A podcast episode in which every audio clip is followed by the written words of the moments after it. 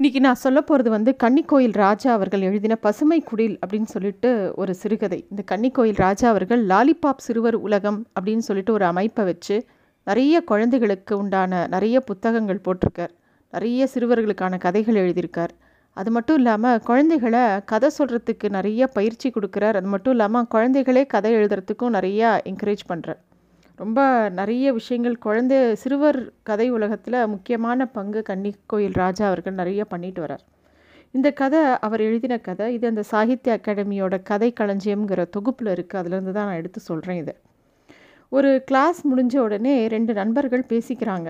டே வாசு நம்ம Anthony sir புவி வெப்பமாவதல் குறித்த பாடம் நடத்தினாரே அதை பற்றி என்னடா நினைக்கிற? அப்படின்னு கேட்குறான் அப்போ வந்து அவனுடைய நண்பன் சொல்கிறான் அதில் நினைக்கிறதுக்கு என்ன இருக்குது சேகர்? புஸ்தகத்தில் இருந்ததை தானே பாடமாக நடத்தினார் அப்படின்னு ரொம்ப கிண்டலாக சொல்லி சிரிக்கிறான் அந்த வாசுங்கிற பையன். ஆனால் அந்த சேகருங்கிற பையனுக்கு ரொம்ப வருத்தமாக இருக்குது அவன் சொல்கிறான் இல்லைடா நம்ம இப்போ பத்தாம் கிளாஸ் படிக்கிறோம்.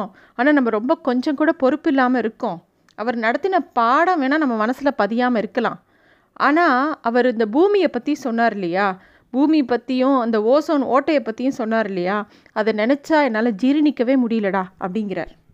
உடனே வாசுக்கு ரொம்ப கிண்டலாக போச்சு. உடனே சுற்றி இருக்கிற பசங்களையெல்லாம் கூப்பிட்டுட்டே இங்கே வாங்கடா நம்ம சேகர் ரொம்ப உணர்ச்சி வசப்படுறான்டா அழறான்டா இங்கே வாங்கடா வாங்கடா அப்படின்னு கூப்பிட்றான். சுற்றி எங்கேயோ கவனமாக இருக்கிற எல்லா நண்பர்களும் கூடி சே கூட்டு சேர்ந்துடுறாங்க அந்த இடத்துல. ஒரு கூட்டம் மாதிரி குட்டி கூட்டம் மாதிரி கூடிடுறது. எல்லாரும் சேகரை பார்த்து நம்மட்டு சிரிப்பு சிரிக்கிறாங்க அவனை கிண்டல் பண்ண ஆரம்பிக்கிறாங்க. எல்லோரும் என்னெல்லாமோ பேசுகிறாங்க ஆனால் சேகர் ஆனால் சீரியஸாக தான் இருக்கான். அவன் சொல்கிறான் டே உங்களுக்கெல்லாம் விளையாட்டாக இருக்குது இது சாதாரண விஷயம் கிடையாது. ரொம்ப சீரியஸான விஷயம். அதை புரிஞ்சுக்கோங்க. அப்படின்னு சொல்லிட்டு அதை பற்றி பேச ஆரம்பிக்கிறான். இப்போ அவனோட ஃப்ரெண்ட்ஸ் கூட்டத்தில் இருக்கிறவங்க எல்லாரும் சொல்கிறாங்க என்னடா சேகர் என்னமோ வளர்ற. அப்படி என்னடா சீரியஸான விஷயம்? அதை தான் நீயும் சொல்ல நாங்களும் கேட்டுக்கிறோம். அப்படின்னு சொல்லி எல்லாரும் கொஞ்சம் நக்கலாக தான் கேட்குறாங்க அப்போது சேகர் வந்து எக்ஸ்பிளைன் பண்ணுறான் என்ன சொல்ல வரான்னா இன்றைக்கி எல்லாரும் பேசின்னு இருக்கிறது வந்து புவி வெப்பமாதல் அதாவது குளோபல் வார்மிங் பற்றி தான் இந்த குளோபல் வார்மிங் பிரச்சனையால் என்ன ஆகும் அப்படின்னா பசுமைக்குடியில் இருக்கிற வாயு அதிக அளவில் வெளியேறும். அப்படி வெளியேறும்போது ஓசோன் படலத்தில் ஓட்டை விழுந்து புற ஊதா ஊதா கதிர்கள் அதாவது யூவி ரேஸ் இருக்கு இல்லையா அது நேரடியாக பூமியை தாக்கும் அப்படின்னு சொல்கிறான் சரி பூமியை தாக்கினா நமக்கு என்ன நஷ்டம் அப்படின்னு அப்பாவியாக கேட்டான் ஒரு பையன். அப்போ சொல்கிறான் சேகர் பூமியை தாக்கினா என்ன நஷ்டமா? யூவி ரேஸ் வந்து நம்மளோட பூமியை டைரெக்டாக தாக்கி தாக்கிச்சுன்னா என்ன ஆகும் தெரியுமா? பூமியில் இருக்கிற பறவைகள் பூச்சிகள் விலங்குகள் தாவரங்கள் எல்லாத்துக்கும் அடுத்து மனுஷங்களும் அதிகமாக இருக்கும் இந்த பூமியில்.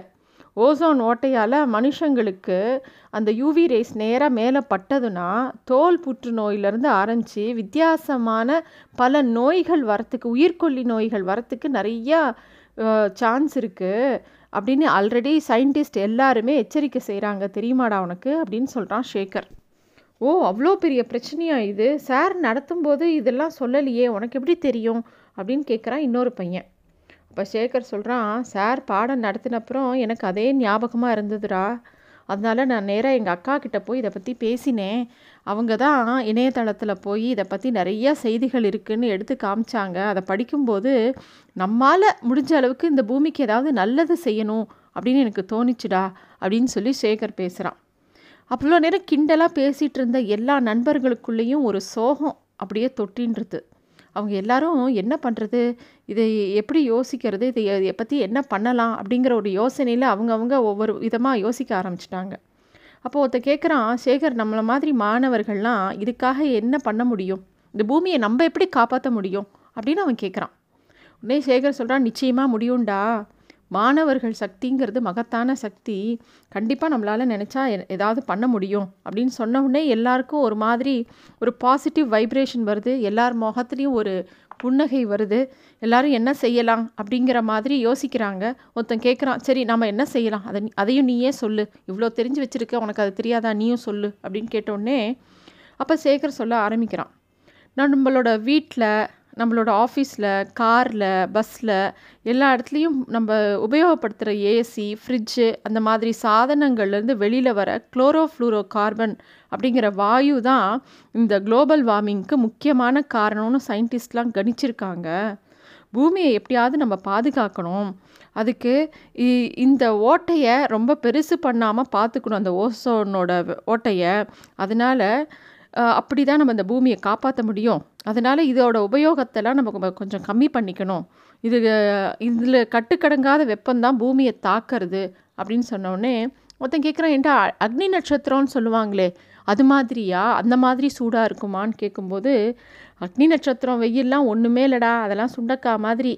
இந்த வெப்பம் குளோபல் வார்மிங் ரொம்ப ஜாஸ்தி ஆச்சுன்னா அந்த துருவ பகுதி அதாவது ஆர்டிக் போல் அப்படின்லாம் சொல்கிறோம் இல்லையா அங்கே இருக்கிற பனிமலைகள்லாம் உருக ஆரம்பிக்கும். அப்படி உருகிச்சுன்னா என்ன ஆகும்? கடலில் இருக்கிற நீர் மட்டம்லாம் உயரும். அதனால் பல கண்டங்கள் பல காண்டினென்ட்ஸ் அழிஞ்சே போகும். போன தடவை சுனாமி வந்தப்போ இதே மாதிரி ஏதோ ஒரு குளோபல் வார்மிங்னால தான் வந்ததாக கூட சில சயின்டிஸ்டெலாம் சொன்னாங்க அப்படின்னு அவன் சேகர் இன்னும் எக்ஸ்பிளைன் பண்ணுறான் அப்போ சுற்றி இருக்கிற நண்பர்கள்லாம் சரி நம்ம என்ன செய்யணும்? அப்படிங்கிற விஷயத்த நீ இன்னும் சொல்லவே இல்லையே. அப்படின்னோடனே இருங்க இருங்க சொல்கிறேன் நம்மளோட முழு ஆண்டு பரீட்சை முடிஞ்ச உடனே லீவ் விடுவாங்கல்ல.